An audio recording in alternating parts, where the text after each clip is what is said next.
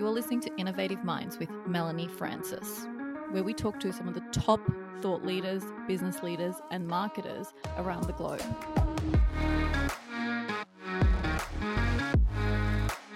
Tune in every Thursday and spark your mind. And now, let's get into it. I have a very special guest here with me today, David, the head of marketing at Faethm by Pearson. He will be going in and discussing with us his experience to date as a marketing head coming into a landscape where there was no marketing whatsoever. So I'm going to really go in and explore with him how that was, how he maneuvered that, how he built a team, and what the last six to eight months has been like. And I want him to actually share some of his lessons so some of our founders can really get a lot out of understanding how a marketing person comes in and operates, and also how a CMO like him coming into a really cool B2B SaaS product, how you can actually set up a marketing team to win. So I'm going to be going in and just having conversation about exactly how it all started. Like what kind of landscape did he actually come into? And what he's learned, what he would do different, all of the stuff that I think is super important when you're actually building a marketing team. So, David, welcome. And I'd love to get straight into it with you. Is tell me, like, you know, sort of take me back to eight months ago when you started this new role and what was it like? Just lay out the, um, you know, landscape for everyone listening on. Sure. Well, thanks, Melanie, for having me on your podcast. Uh, great to be here.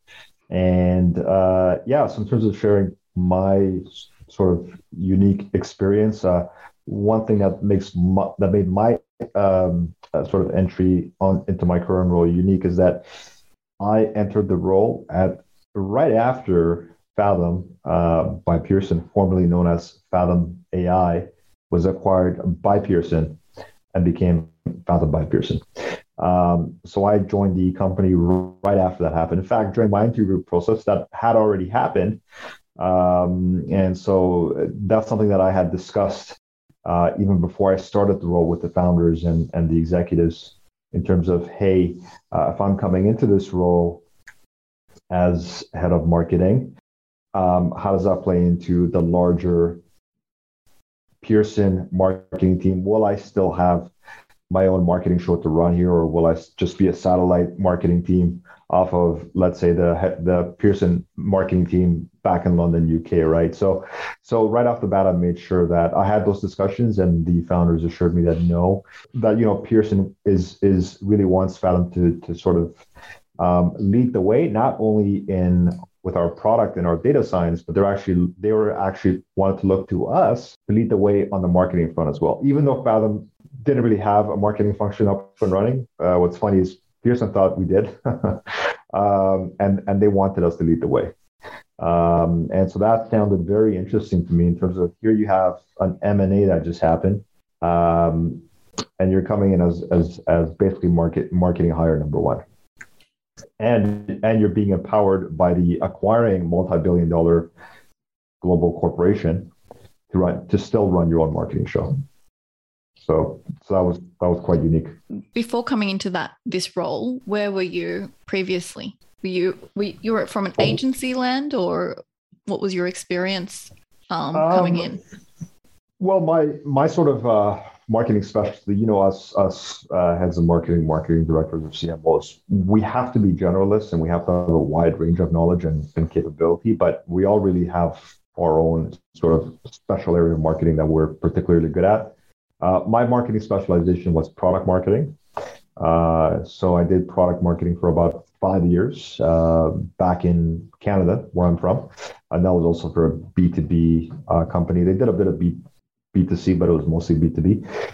Um, uh, but coming into my current role, I came into it out of an MBA. Uh, so I just finished a two-year MBA at MGSM here in Sydney. And uh, my favorite course during the MBA was Digital Strategy for Business Models, which was all about IoT and AI and industrial revolution, how business models are being transformed by digital transformation. How do you how do you how do you adapt your business model to the new digital world, uh, et cetera. And so that was that was a really interesting course, and and um, and uh, and that's also one of the reasons why I chose to go with uh, Faethm. Uh, but yeah, so I just came back, came into the role uh, out of my MBA, and while I was doing my MBA, I worked part time. You're right, I worked part time at a marketing technology agency, and that was a that was a great role because that really built up my my martech capabilities. What does a marketing technology agency mean exactly? Well, the agency that I worked in, uh, we specialized in Marketo. Marketo is a marketing automation tool like HubSpot, but it's less sort of uh, click, drag, and drop. Uh, does require a lot more coding, a lot more technical expertise. Um, and usually marketing teams would outsource that technical expertise to an agency. And so we were actually Australia's leading Martech, uh, Martech agency specializing in Marketo, uh, which is now, which is now owned by Adobe. Uh, what's interesting is is during my time at the Martech agency. So I started there in January 2020, right before right before you know what happened. uh, now, when disaster struck in in March, business for marketing agencies pretty much dried up, and we weren't the only ones. Pretty much any marketing agency out there, uh, their business pretty much dried up. Pretty much, you know, went on pause mode. And so we took that opportunity to actually pivot a bit into event tech. We are already doing event tech as part of our marketing technology uh, offering, but it was a small part of what we did. Um, uh, but obviously with COVID, and we predicted that hey, this COVID thing is probably not going to go away. It's probably going to be around for a year or or maybe longer. And sure enough, it unfortunately did end up did end up being a, a couple years. But we did, we we made a decision. We placed a bet on virtual events, and we said we're going to pivot we're still going to do Martech, but we're just going to specialize in event tech. But what that meant was that we had to, we had no brand in event tech, which means we have to build a brand. We have to build a reputation from scratch in event tech, and we pulled it off uh, in the year that I was there. And so that was that was a very great learning experience for me. Um, yeah, if you want to learn, uh, if, if you really want to uh, learn Martech, go work at a market, go work at a Martech agency for sure. Yeah. So let's start with the story of here you are, you've come into Faethm. It's been acquired by Pearson, so now it's Faethm by Pearson. Yep. So you're looking around, there's you and only you, correct me if I'm wrong, in marketing. Well, actually, it, it, wasn't entirely only me because I did have one teammate when I first joined. Uh, he was uh, our digital marketing manager, and he did some good work in terms of uh, building out our website, building out our HubSpot implementation. Uh, yes, it wasn't fully built out; it was a very basic and simple build, but you know, nevertheless, he did get it done, and he did have good capabilities. Problem was when was when I joined, he fell ill. Right. Right uh, and then after a month I joined, he had to leave due to health issues. Oh, wow. So like like on paper I, I was marketing hire I was a marketing hire number one, but in practice I was basically uh, a one man team. Wow. So a lot of people listening on, you know, they are also maybe looking to hire their first real marketing hire or their second one, and they've either been acquired or they've raised a certain amount of seed round. And how would you advise them to know like you know how, when you're hiring right you did you actually came and pitched to the business saying this is what i'm going to do for you just can you please share what you did so when they come across people they know that's the quality hire and this is what people are doing to actually land jobs and they can feel confident when hiring a head of marketing within their business what was you know what what was something that you kind of shared with your founders to show hey, this is what I'm going to do for you? Uh, sure. Well, I started off with the vision. Uh, so I had a I had a strategy session with one of our founders. So we have two founders. One is more on the product side. One is more on the commercial side. Uh, so the founder who's more on the commercial side, he's the one that I work more closely with when it comes to marketing, and he he actually has a very good understanding of marketing. He's very uh, marketing savvy uh, himself he doesn't have experience as a marketing uh, leader, but he really understands it, and that was really great. And so I start off with sort of the vision in terms of long term. Where do you want where where do you where do you want the Faethm business to be in five years from now, or or let's say three years from now?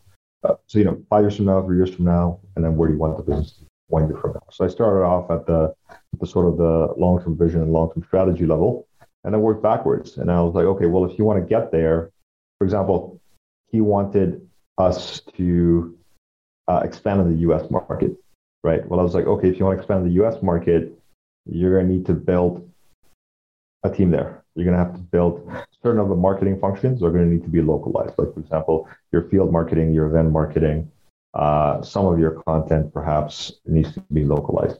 Um, and then what you would need to do here in APAC, here in headquarters, where we are, where we have our data science team and our product team, and those are Faethm's two core competencies.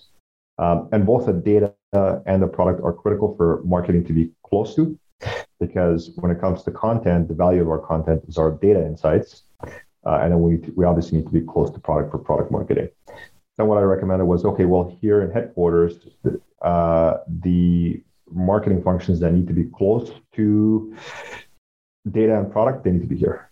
So uh, we need product marketing here. Um, uh, uh, definitely we need product marketing here to start. Our, our initial content team should be based out of here because they're going to feed off the data science team. Um, but um, but uh, my number one recommendation, though, is I made a bunch of recommendations, but my number one recommendation is hey, if you want to scale, if you want to grow rapidly um, uh, over the next year and the next few years, we're going to have to build a marketing system that scales. In other words, we're going to have to build an automated marketing engine that really scales. And so, and so the way you do that, it, it, it's you can't do that without hiring a marketing operations manager. So that was my number one recommendation was to immediately hire a marketing operations manager. Now, when it comes to content, our product team already had a content designer and also a uh, product content writer. Um, now they're under the product team, but they were willing to lend themselves to the marketing function, and they were also producing some pretty good, pretty good material for um, both product, but they were also willing to produce really good content for marketing as well. So that wasn't a priority. The priority for me was if we want to scale, uh, we have to hire that marketing operations role. So are you suggesting this pre during the interview or once you've come in and you've had a look around the, you know, what's got the landscape? Like when did you actually give your high level recommendations? It's hard to give recommendations without, you know, a 30 day observations, but were there recommendations you were giving in interview? Um, during the interview was more, um, it was sort of more at a very high level in terms of high level marketing strategy, you know, marketing philosophy, and um, um, and sort of just just just very high level recommendations.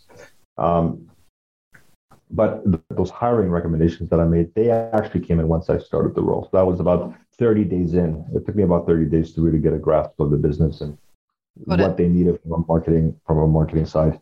Um, during the interview, it was more about, for example, one of the things I recommended was uh, I during the interview I tried to test uh, to see if there was compatibility in my marketing philosophy and the organization's marketing philosophy. So, for example, I talked about uh, taking a movement marketing approach where not only do we want to create content, but we want to create a movement around a cause, a global cause that uh, a large audience around the world can relate to, right? And that resonated with the founder who I interviewed. I also recommended we take a community strategy approach, and that resonated. And I also recommended, hey, we need to take a LinkedIn-led approach, and that resonated, and so on and so forth. So there's about six different things that I sort of probed for, uh, and all of them landed, and there was a match. And so, so, so I did, I did do a little bit of that during the interview, but it was, but in terms of making my concrete recommendations, uh, for sure, I would first need to understand the business a bit more before I can do those. So I did those about about a month in. So, what is your major goal for Faethm? My goal for Faethm's marketing team well, because we're an AI company, and like I said earlier, our core capabilities are in AI and in data science, and I'm learning a lot from our AI talent, our AI engineers, in terms of what's possible in, in, in AI. Um, I see an opportunity for our marketing team to perhaps become the most AI-powered marketing team in the world, because we do have some amazing AI talent here. Right? So, um, so I'm, I don't know of any other uh, marketing leaders who are taking this approach um, because there aren't that many AI companies out there yet. But uh, if I am uh, basically, I like to be one of the pioneers of an AI augmented uh, marketing team, and uh, and what I and what I can do as I go through this journey, you know, happy to share how it goes, the lessons that I've learned.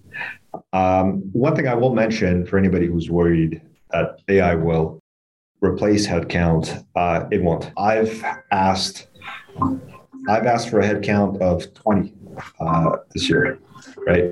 So right now we're a headcount of six. I've asked for us to be a headcount of 20 by the end of the year. So we're still hiring, right?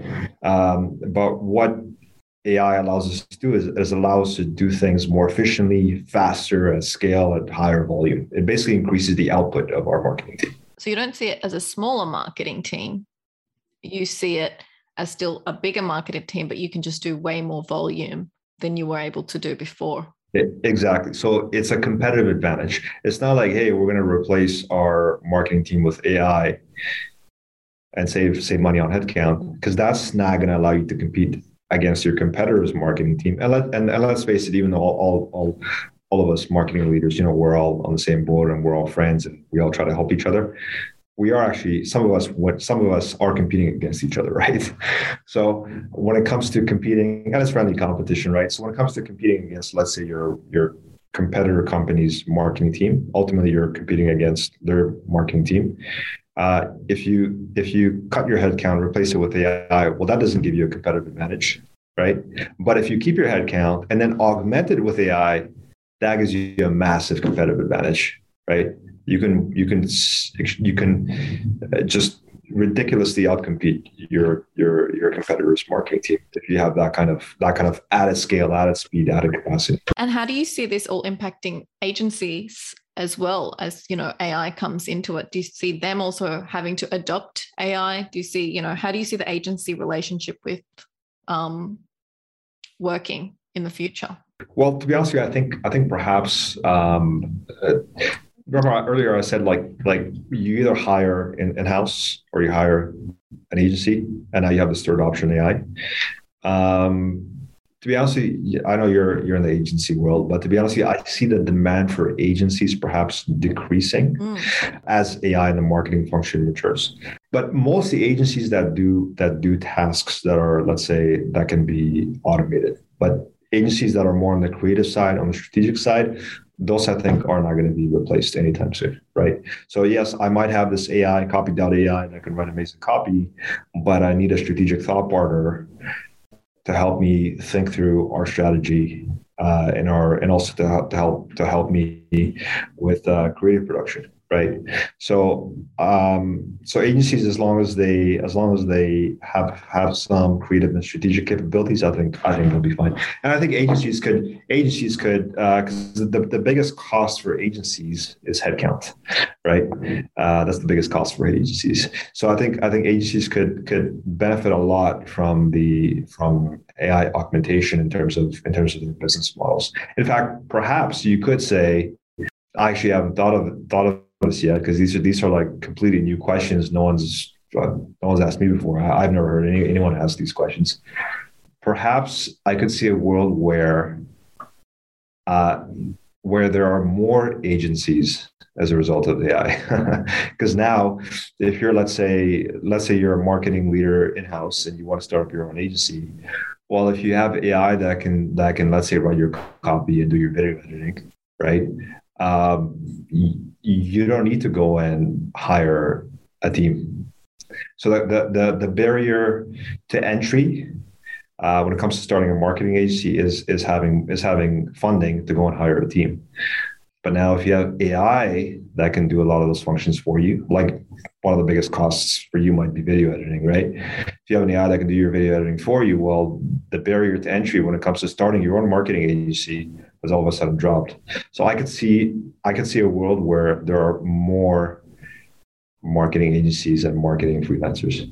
Yeah, potentially. And I think yeah, agency is going to be an interesting play to see how some agencies play. There's been agencies that have played now for so long just doing the same thing. And then there's newer agencies that are saying, no, we are here to play demand gen.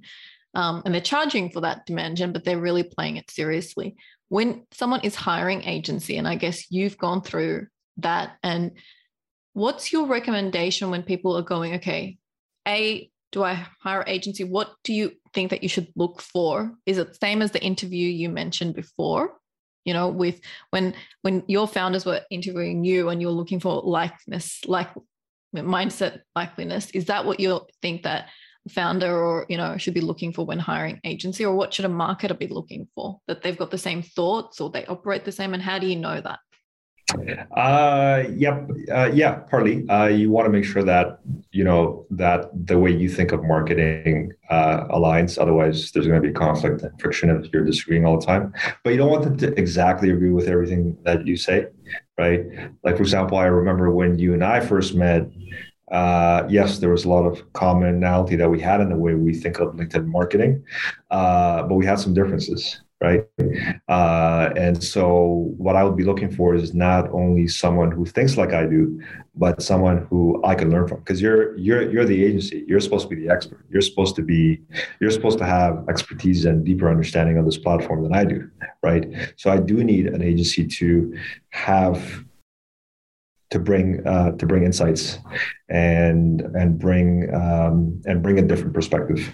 Um, but but yeah but yeah fundamentally I would make sure that you and the if it's a small agency you're working you're working with make sure you and the and the agency owner the head of the agency make sure you uh, make sure that you gel together well that, that your your your uh, your thought process uh, uh, uh, sort of uh, fits well and that you can communicate well and that you can be you can be effective together how do you know though but that if they are really good or not because some people you know come in and they promise you a lot and they yeah, say they're experts yeah. in everything and you know even at the beginning you don't know if i'm going to be good or bad or whatever like i'm telling yeah. you one thing so you can even might play two agencies you know and to go do you think that that's a good play looking back? Or you know what's your recommendation on how can you really know that okay this is it? Or do you recommend if okay if you don't know go with two so you can do it? Because you've kind of you know been through it. What's your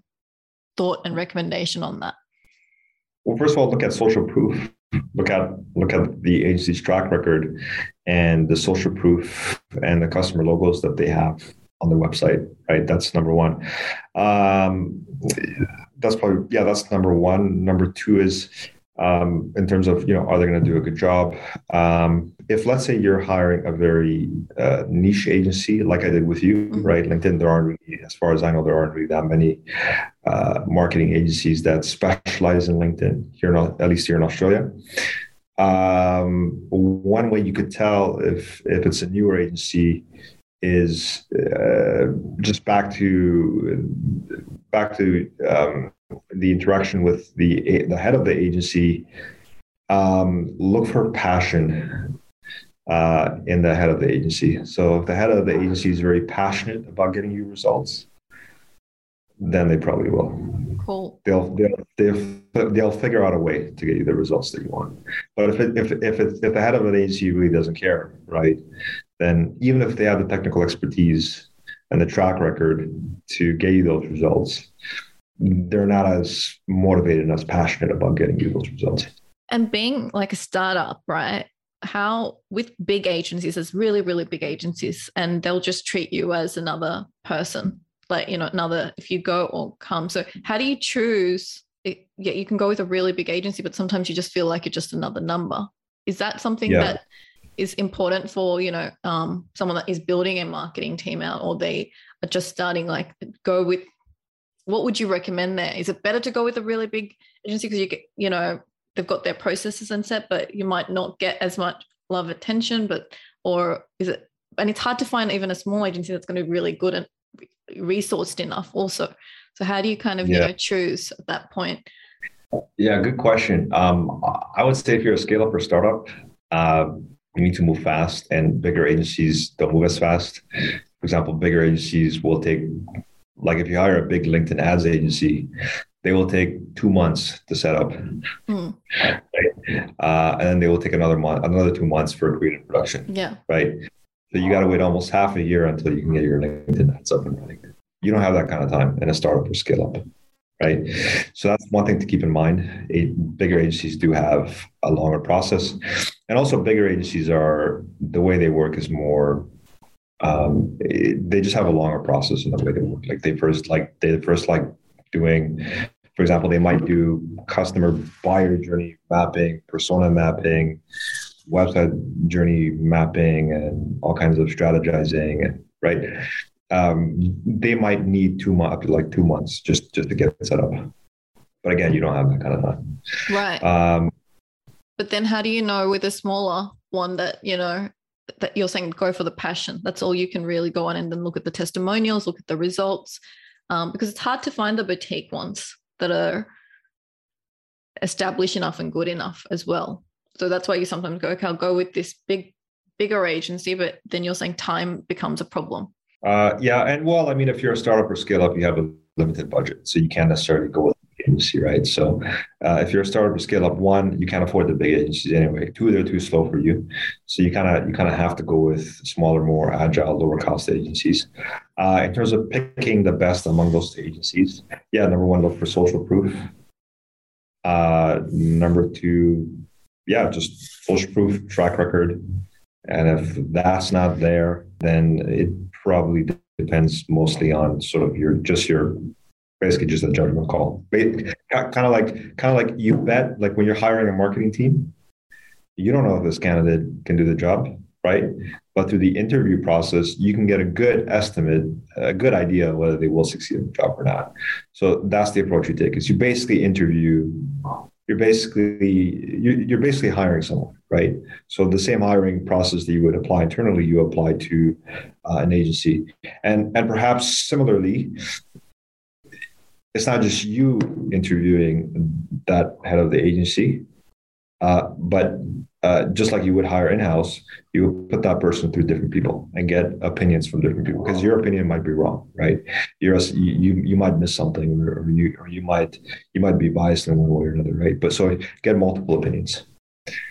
Um, uh, tr- treat it like hiring an in-house person, essentially. Why did you so early on choose a LinkedIn led strategy? Yeah, uh, the reason for that is that in my Martech agency experience that I just told you about, where we had to pivot from marketing technology to event tech and build a brand in under a year. Uh, uh, to achieve that, I actually achieved that through LinkedIn, through a LinkedIn approach, through a LinkedIn sort of founder brand, influencer brand approach, where you take the head of the company, the in that case the agency owner, and use that profile to distribute educational and entertaining content. Uh, and not only use it to distribute content, but you you interact with the audience. Uh, you actively interact with the audience and build relationships um, very strategically. So, for example, what, what we would do is we would connect with other influencers and build relationships with other influencers. So, so not only do we want to build relationships with our audience members, um, and that that takes that takes that that's very resource intensive. That's sort of hand to hand. You're kind of doing brick by brick. Uh, but the the more effective strategy for us was connect with other influencers, build relationships with other influencers, co-produce content with them, um, involve them into your content so they can co-distribute uh, your content in front of their audience. Uh, that was that was one of our most effective strategies. To identify a list of the the the influencers the influencers in the space and some and mostly up and coming influencers because if they're really high up and you're just starting, they're not going to want to connect with you. So you always want to connect. You want you want to build uh, connections sort of at the same level and slightly uh, slightly one level above in sort of the social hierarchy of whatever of whatever space you're in, uh, and and that was very effective. And then and then um, and then we kept building on, uh, on every level in terms of moving up to the next uh, level of that sort of influencer hierarchy to the point where six months in, we are being quoted and mentioned by um, this fellow named Julius Solaris. Uh, he's probably number one influencer in that space in the event space. In fact, they call him the king of events, mm. right? So he's like the guy in that space, and he was supporting our stuff. That's amazing. And and and and engaging with us. Yep. So so I saw it work very effectively, and I'm like, well, if you guys are still, you guys are still, you guys here at Faethm are still very early on. You haven't really built brand awareness. You haven't really built uh, an, a presence, uh, a strong presence on LinkedIn yet, uh, or really on the on the internet. You haven't really built a strong presence yet online, uh, and and because the success that I had, just you know, just out of the role that I that I that I out of that previous role, I was like, yeah, we we definitely we definitely need to do that here as well. Do you think that the success you had also then there was less and less competition? You know, LinkedIn was still a new channel. So, um, or do you think that the competition is just as the same since when you started that? Like looking back, and I want to look back and reflect because you, um, how do you see it now, you know, compared to when you started building that influencer to now?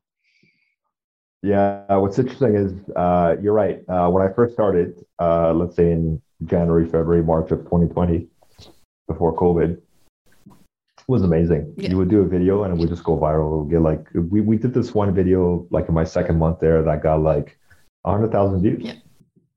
And like 200 comments uh, and just amazing engagement, right? So, um, uh, yeah, 2020, you could post a video, it would do really well. You would post text, links, images, whatever you posted would do really well, as long as it was, you know, good quality content. The format didn't really matter, right?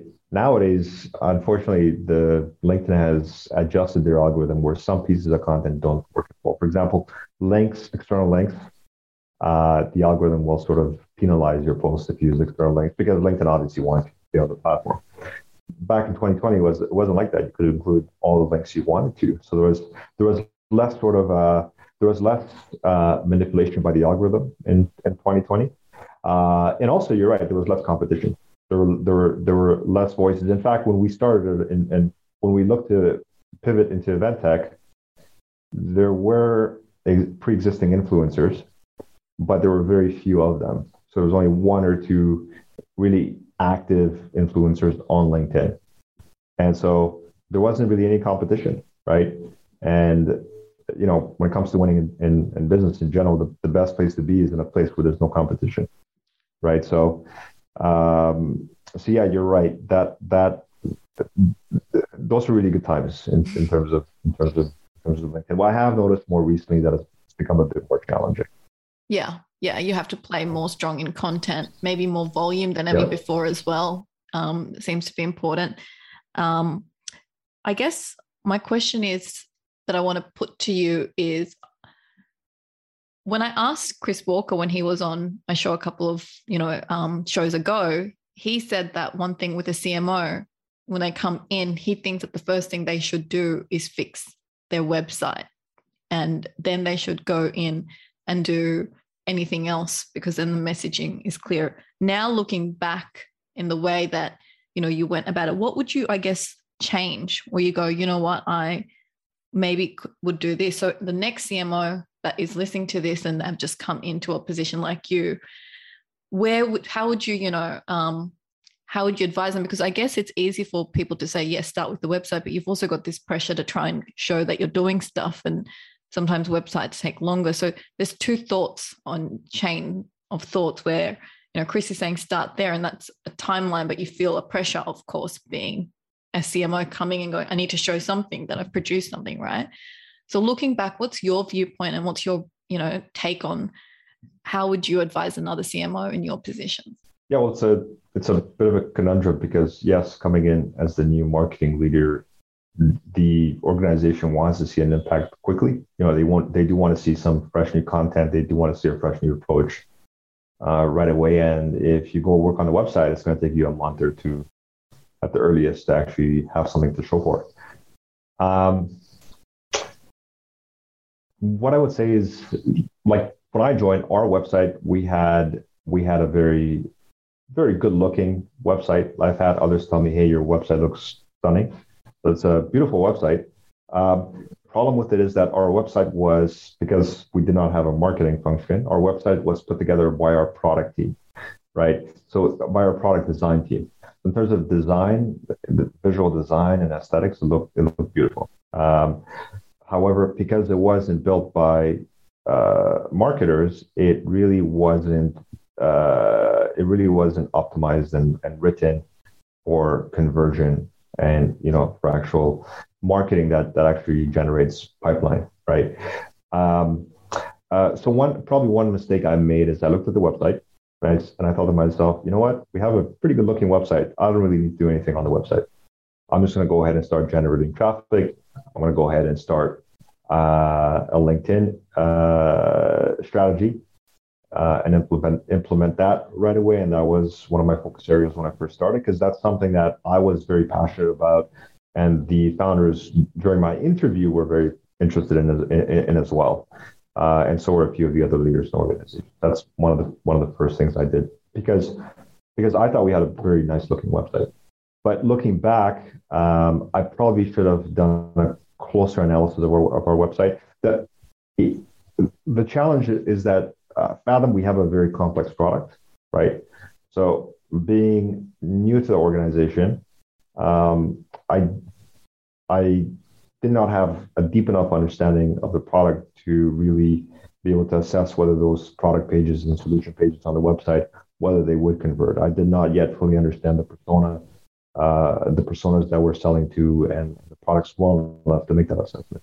So I did not do a deep enough assessment of it um, uh, I just looked at the website and thought to myself, hey, it looks good. I'm going to go ahead and start generating traffic to this website. In hindsight, I would have probably liked to do a deeper dive and audit of the website before I generated traffic. Uh, and if I had done that, I would have probably seen that hey, these landing pages that are that look that look very nice, they're not they're not written by marketers. They're written by product design people. They probably aren't that effective in terms of in terms of uh, a buyer journey. Uh, and then I would have probably put some more work on those, at least on those solution pages, before starting the Dimension. So, how long then should a founder, CEO, CMO actually be given in a B2B SaaS that's got a product complexity in there um, to give them the time to actually understand and implement and recommend a marketing strategy then? You know um, what do you recommend that you know is it the first give them the first 60 days to 90 days to just explore and understand the product? Like what sort of timeline should they be given before they give a recommendation of how they're going to go to market? 60 to 90 uh, sounds nice yeah. but in a startup or scale up it's probably you don't have you probably don't have 60 90 days to wait you know? Uh, so i would say in a scale up startup environment it would it probably a month would be i think reasonable um, for you to start making some strategic recommendations. And I guess it's all about then being agile. That okay, you'll, you will have look backs in that, and you'll have to re reassess stuff along the way because you're starting so early. So there's lots of learns and failures along the way, but as long as you keep readjusting and refitting that, going okay, I I, I didn't sort of realize that was going to happen. But once you put marketing out there and you see the analytics, so you're kind of constantly learning and adjusting and being agile, I guess, in the process. Yeah. If you're a marketing leader in a startup or a scale up, uh, you really need to adopt the agile approach to the rest of the organization. At Faethm, we have a very agile oriented uh, sort of culture.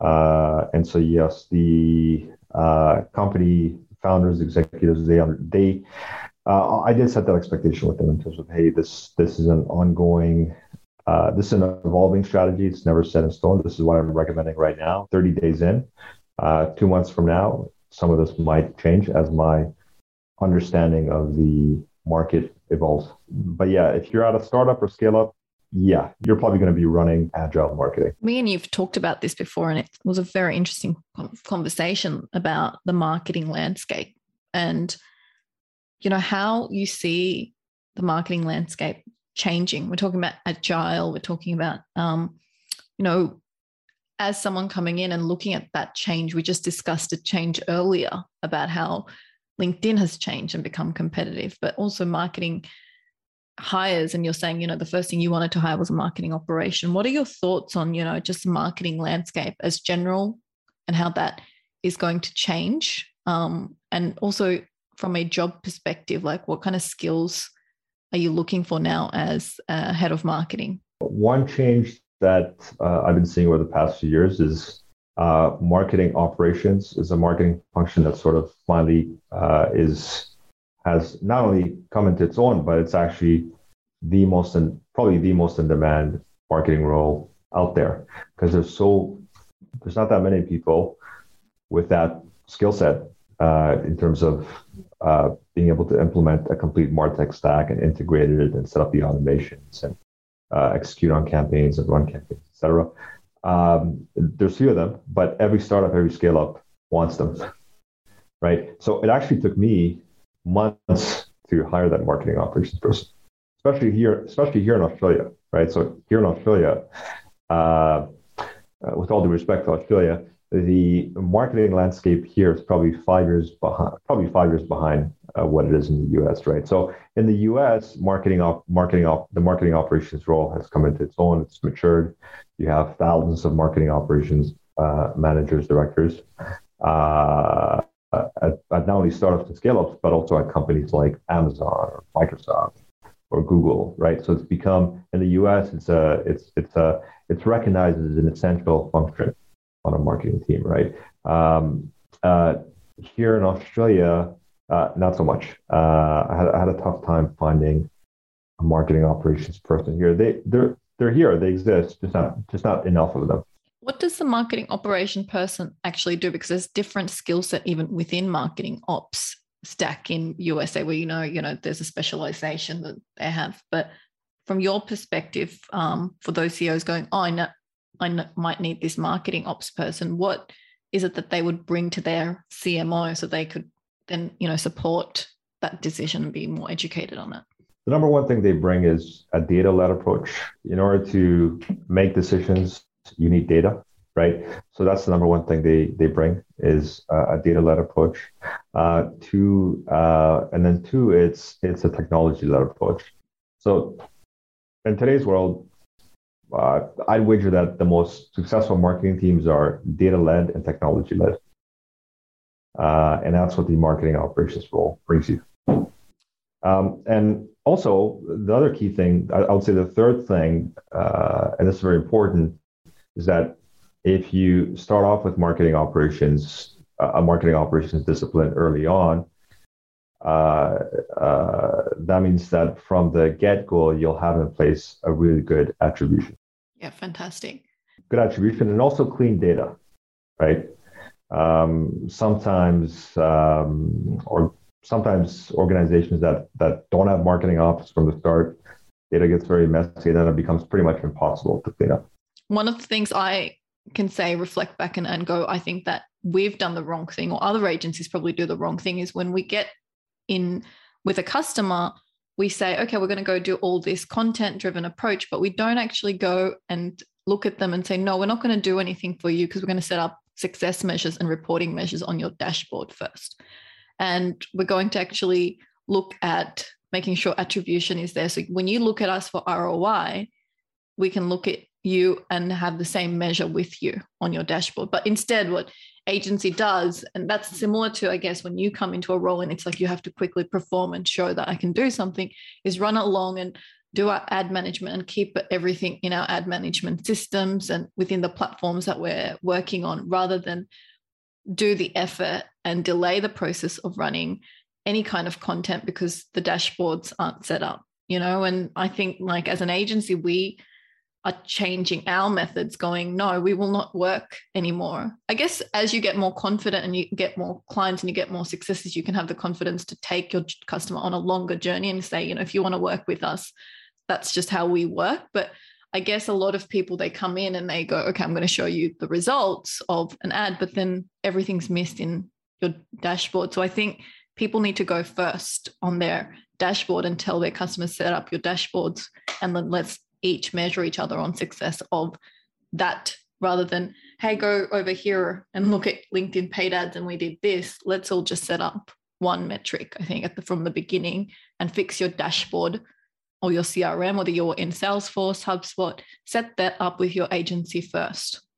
Yeah, absolutely. And and um, where folks coming into a marketing leader role, I think should be uh, keep very top of mind is that um, as you work up in the marketing sort of in, in, in as you go up the ladder of your marketing career from let's say a junior marketing manager up to a marketing leader um, you have to recognize that what the people you report into um, what they care about changes right? So myself as a head of marketing when it comes to my um, somebody that might report to me like, like let's say our marketing coordinator all i care about and, and let's say she's working on on an event i just care about how many people attended that event what was the turnout like yada yada yada but uh, at the executive level, at the founder level, they don't care about that stuff. They want results. They want pipeline. There's really only two things they care about. One is, um, uh, and you'll see this over and over again, right?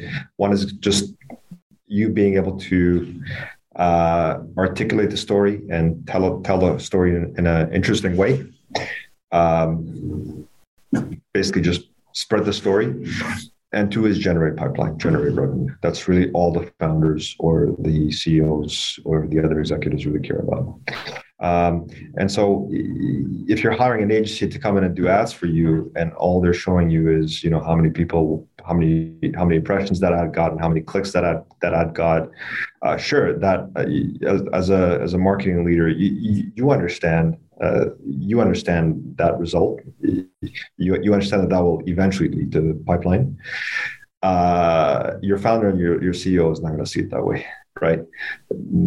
Uh, I, I, actually recently set my uh, some of my goals for the next quarter um, using the OKR method, and um, uh, and I suggested a bunch of sort of uh, objectives. And I can tell you that the ones that were not very directly related to revenue, we had to scrap. Because uh, the feedback I got, this is great, this is good, but it doesn't. It it it, it from our perspective, it's it's not it's not a it's not a uh, the ultimate result we're looking for is for marketing to drive revenue, right?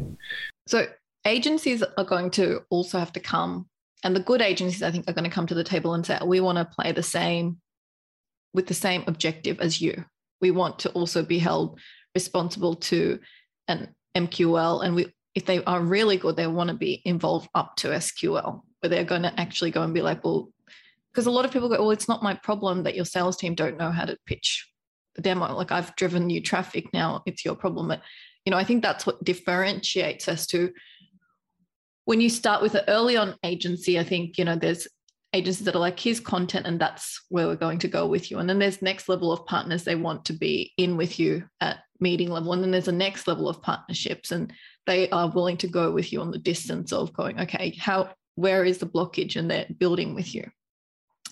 So tell me then, with that in mind, then if that's where, you know, that's happening, and there's all these other marketing jobs where you just have content being produced or video editors only coming to your table. How do you see that, you know, given that's what, you know, I guess everyone wants from the market and the jobs segregation there is like, you know, some agencies, they're just really good at writing copy. How do you see that then changing? Given, you know, your objective is I need to drive MQL, I need to drive SQL, I need to drive a revenue outcome. You want probably agency to be there with you do you see sort of you know some of those roles then maybe becoming automated or are you already kind of looking at okay how that's going to evolve those roles that are just so single-minded where they just go i can drive events to it or i can write x for you and get x output which has got nothing to do with what you want like how do you see this all playing out in the longer term yeah i mean the world especially post covid is becoming a more results based world. The world wants results.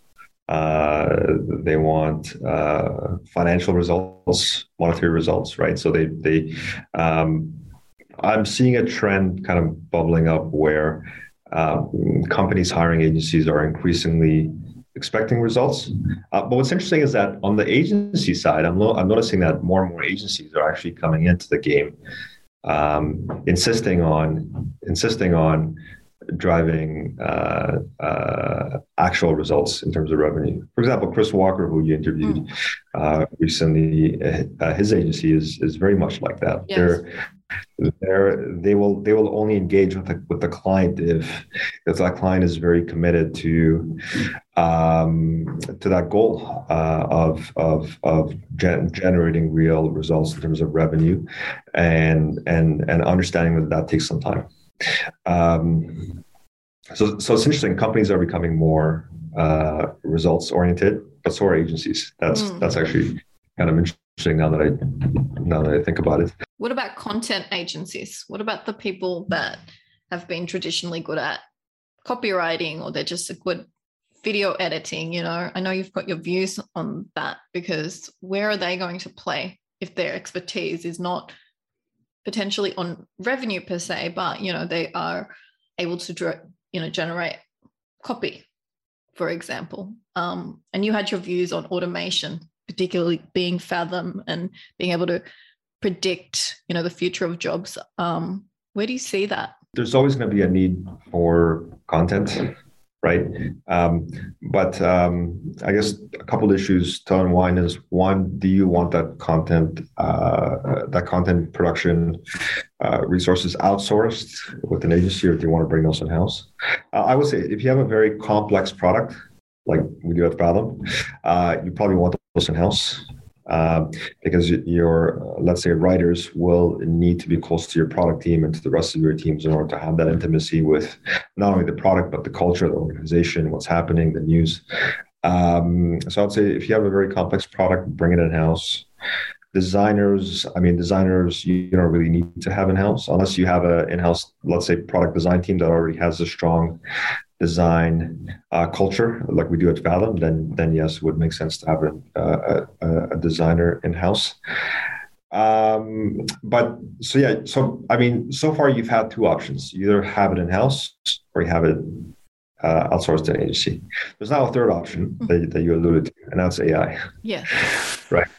Um, so it's very interesting. It's very interesting. When I when I worked at the marketing uh, technology agency um, about a year ago, I started experimenting with uh, AI generated copy.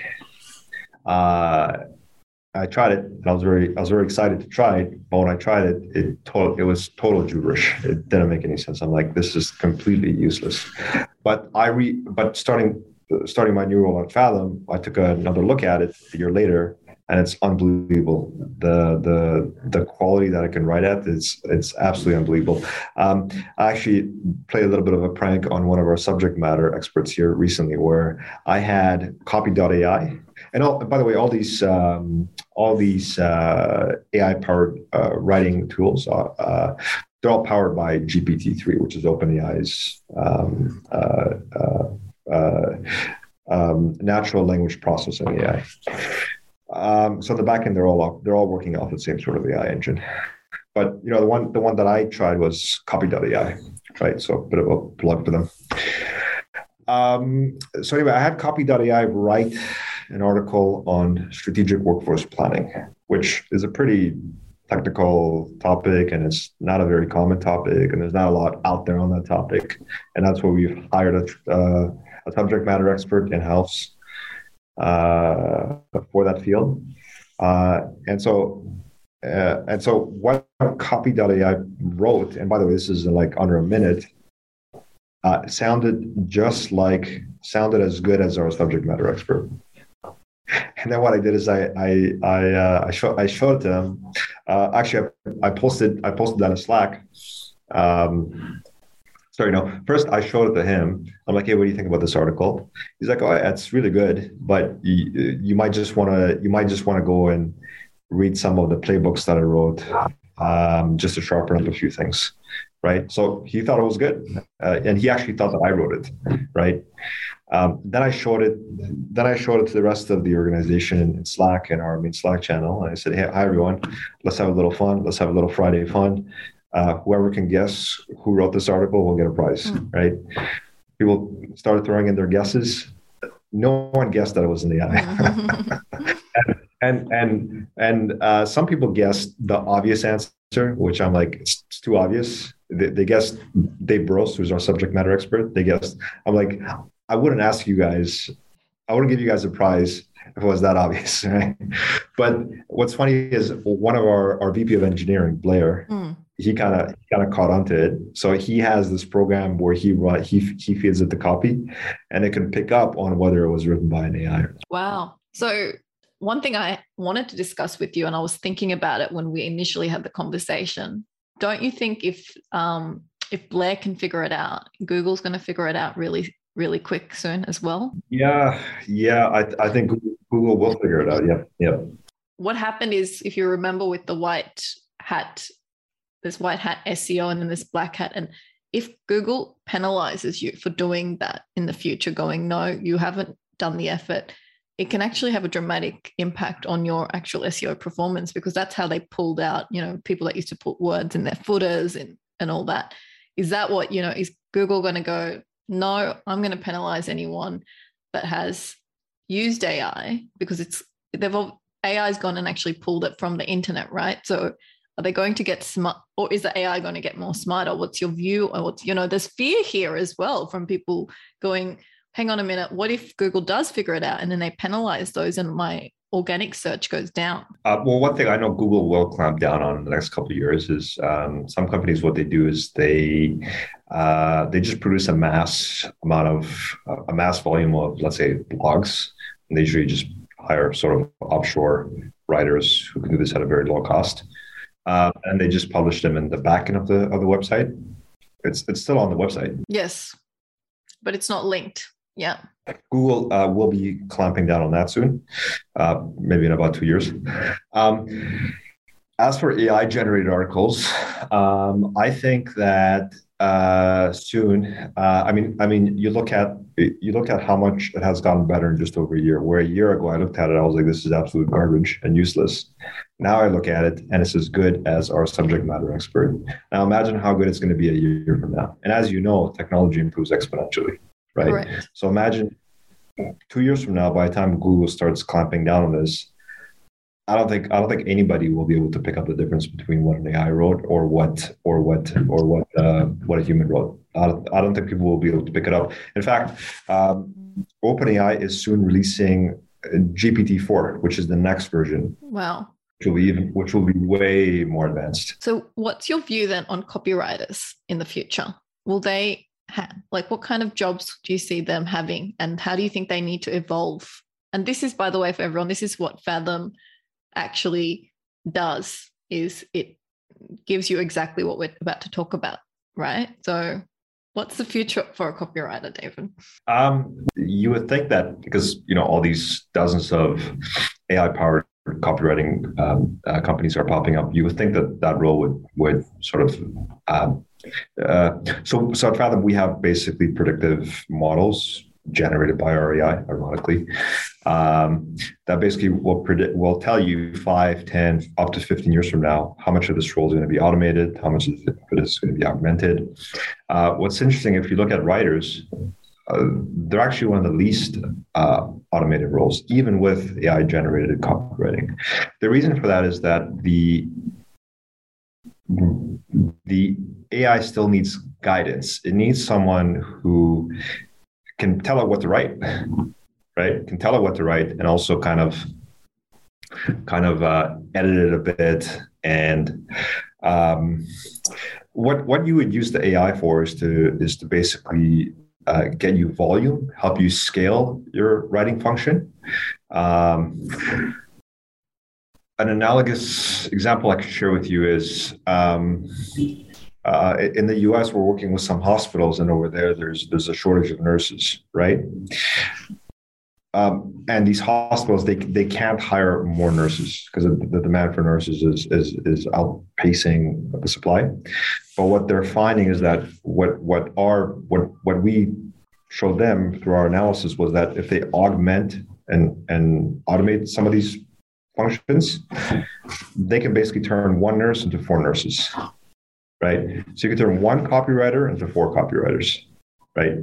So what AI, I don't think it's going to replace your copywriters, rather it's going to augment it. Will allow them to produce instead of let's say five blog posts per week, 50 blog posts per week. Got it. Um, right. So I think it will it will augment it will augment um, their capacity.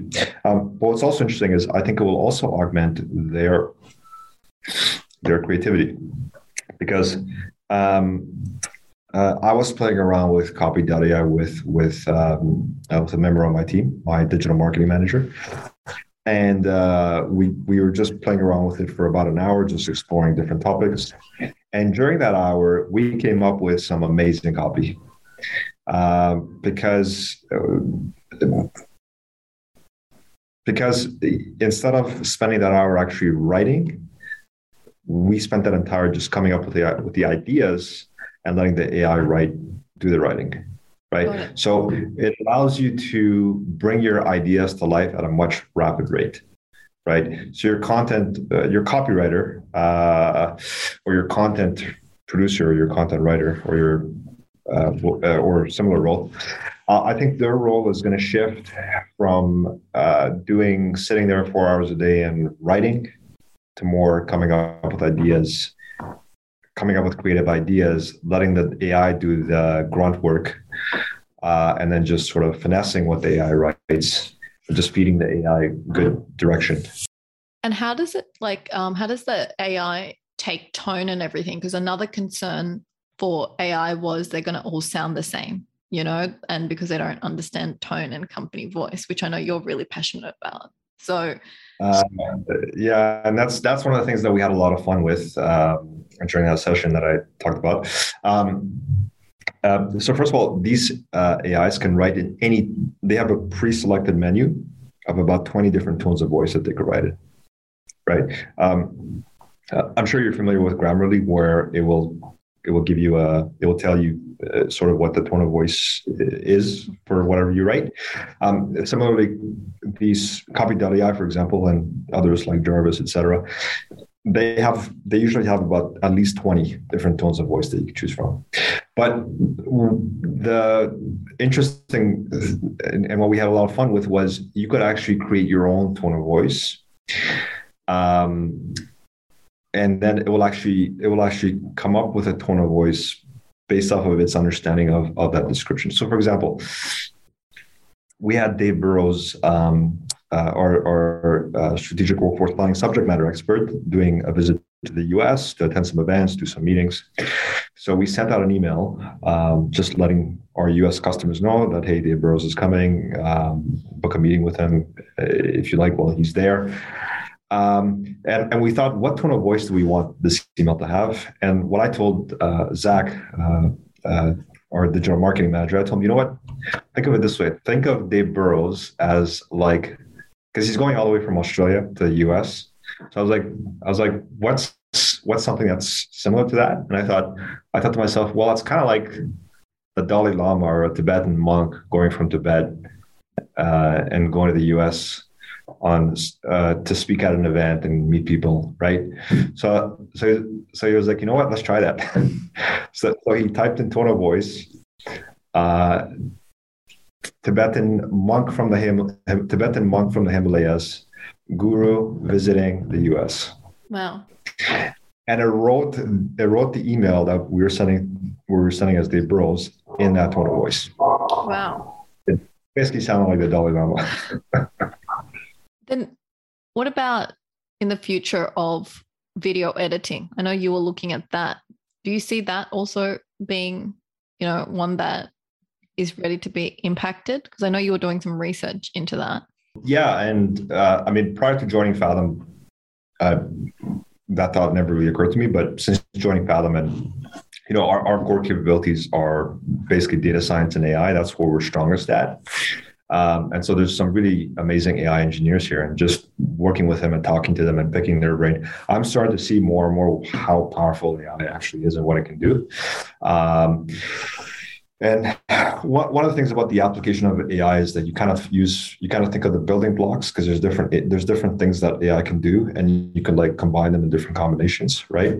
So, so yeah, recently I thought to myself, wait a sec, there's there's software that can transcribe right? pretty effectively, like 99% accuracy. I'm like, there's GPT-3 that can actually understand what you write. So why isn't there a piece of software that can watch a video and you know transcribe it into text, understand what it is, and then pick out the best parts? There's right, like the pieces are there. Mm. You have GPT-3 there, and you have the transcription technology there. So if you combine those two tech, AI technologies, you should you should theoretically that software shouldn't be hard to build. Um, I searched, couldn't find anything, and so I actually thought for a few days maybe I need to go build this. um, uh, but I asked uh, my network for some recommendations, and I actually uh, surprisingly I found a few. So I found a few that that have already started doing this. One of them is called Parmonic, and uh, and it's completely AI powered. It's incredible. And there are serious companies already using them. So if you go on their website, uh, through Parmonic, go on their website, you'll see their logos, customer logos, and there's some pretty big names on there. Is that Pano?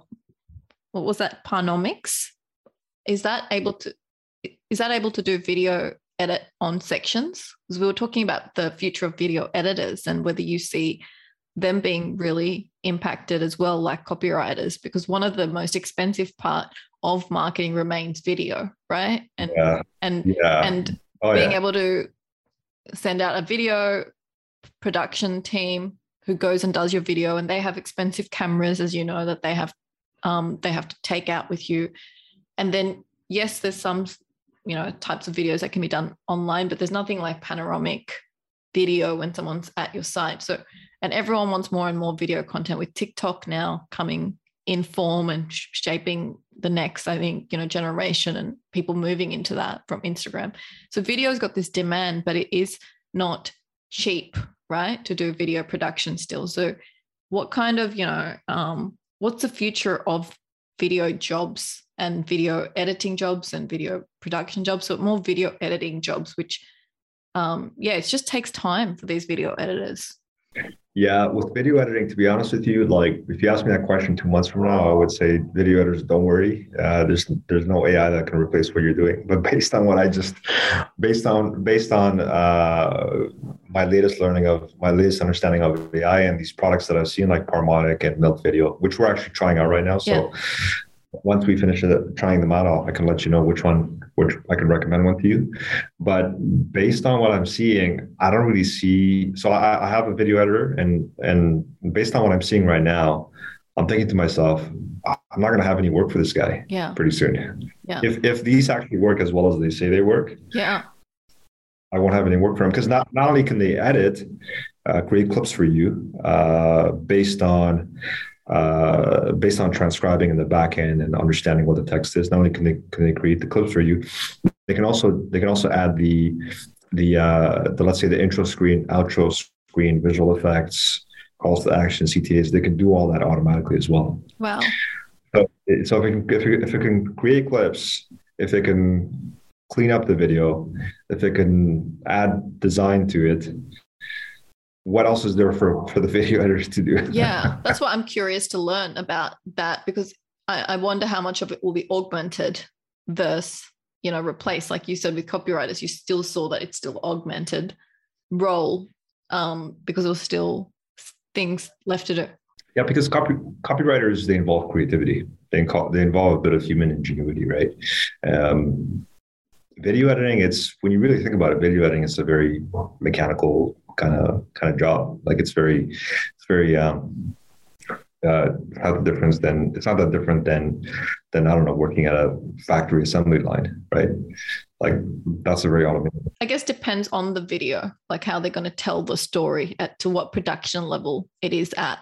You know, like a advertising video, obviously that will require huge amounts of capability of to and then there's the webinar videos like this like we've just done a video now what sections are pulled out it's just dy- it's not dynamic it's just you and me staring at a screen. So that video i think automation will come first right? But a full you know ad production that probably needs a really quality person putting together the concept. Oh yeah absolutely. So i was i was more referring to sort of post production yeah post production of of your common video content like this webinar or this podcast or whatever.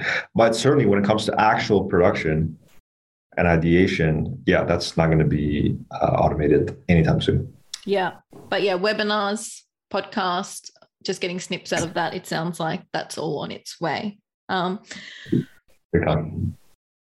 so thank you, David. I've got one final um, question for you, I guess, um, and then I'll leave you with it. So you've picked up LinkedIn.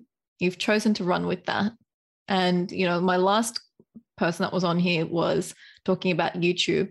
And there's this huge fascination for TikTok. I'd love to get your view on, as a CMO of a B2B SaaS company, do you see a serious play uh, in TikTok in the very near future? Yeah, good question. Um, well, one sort of play, TikTok play that I see immediately is um, so our audience, our target audience is currently not on TikTok right? Uh, our target audience at, a, at, a, at, your B2B company is typically going to be somebody in their late 40s, right? It's going to be the, the buyer is going to be in their late 40s, a senior decision maker with buying power at a, at a, at a big enterprise company. Those people are not on TikTok, right? Um, not yet, at least. But even though they're not on the platform, what you can do with TikTok right now is you can get inspiration from TikTok right? So, so there's so much creativity and ingenuity when it comes to video content that happens on TikTok. So what you can do as a marketer is you can go on TikTok uh, just uh, as a as sort of a side hobby, as a side interest. Use TikTok, get good at TikTok, create TikTok content, um, and what will happen is you will learn some really cool tactics, some really cool uh, creative ideas that you can then translate to whatever platform your audience is on. Let's say YouTube or LinkedIn. So that's that's the TikTok play that that that I think marketers can tap into right now. You go on you go on TikTok. There's a ton of ingenuity uh, and creativity and ideas that you can tap into.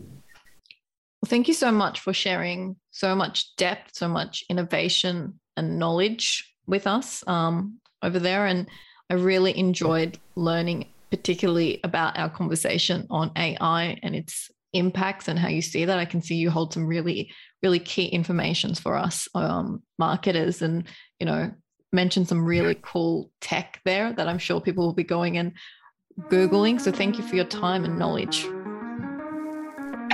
My pleasure, Melanie. Thanks for having me.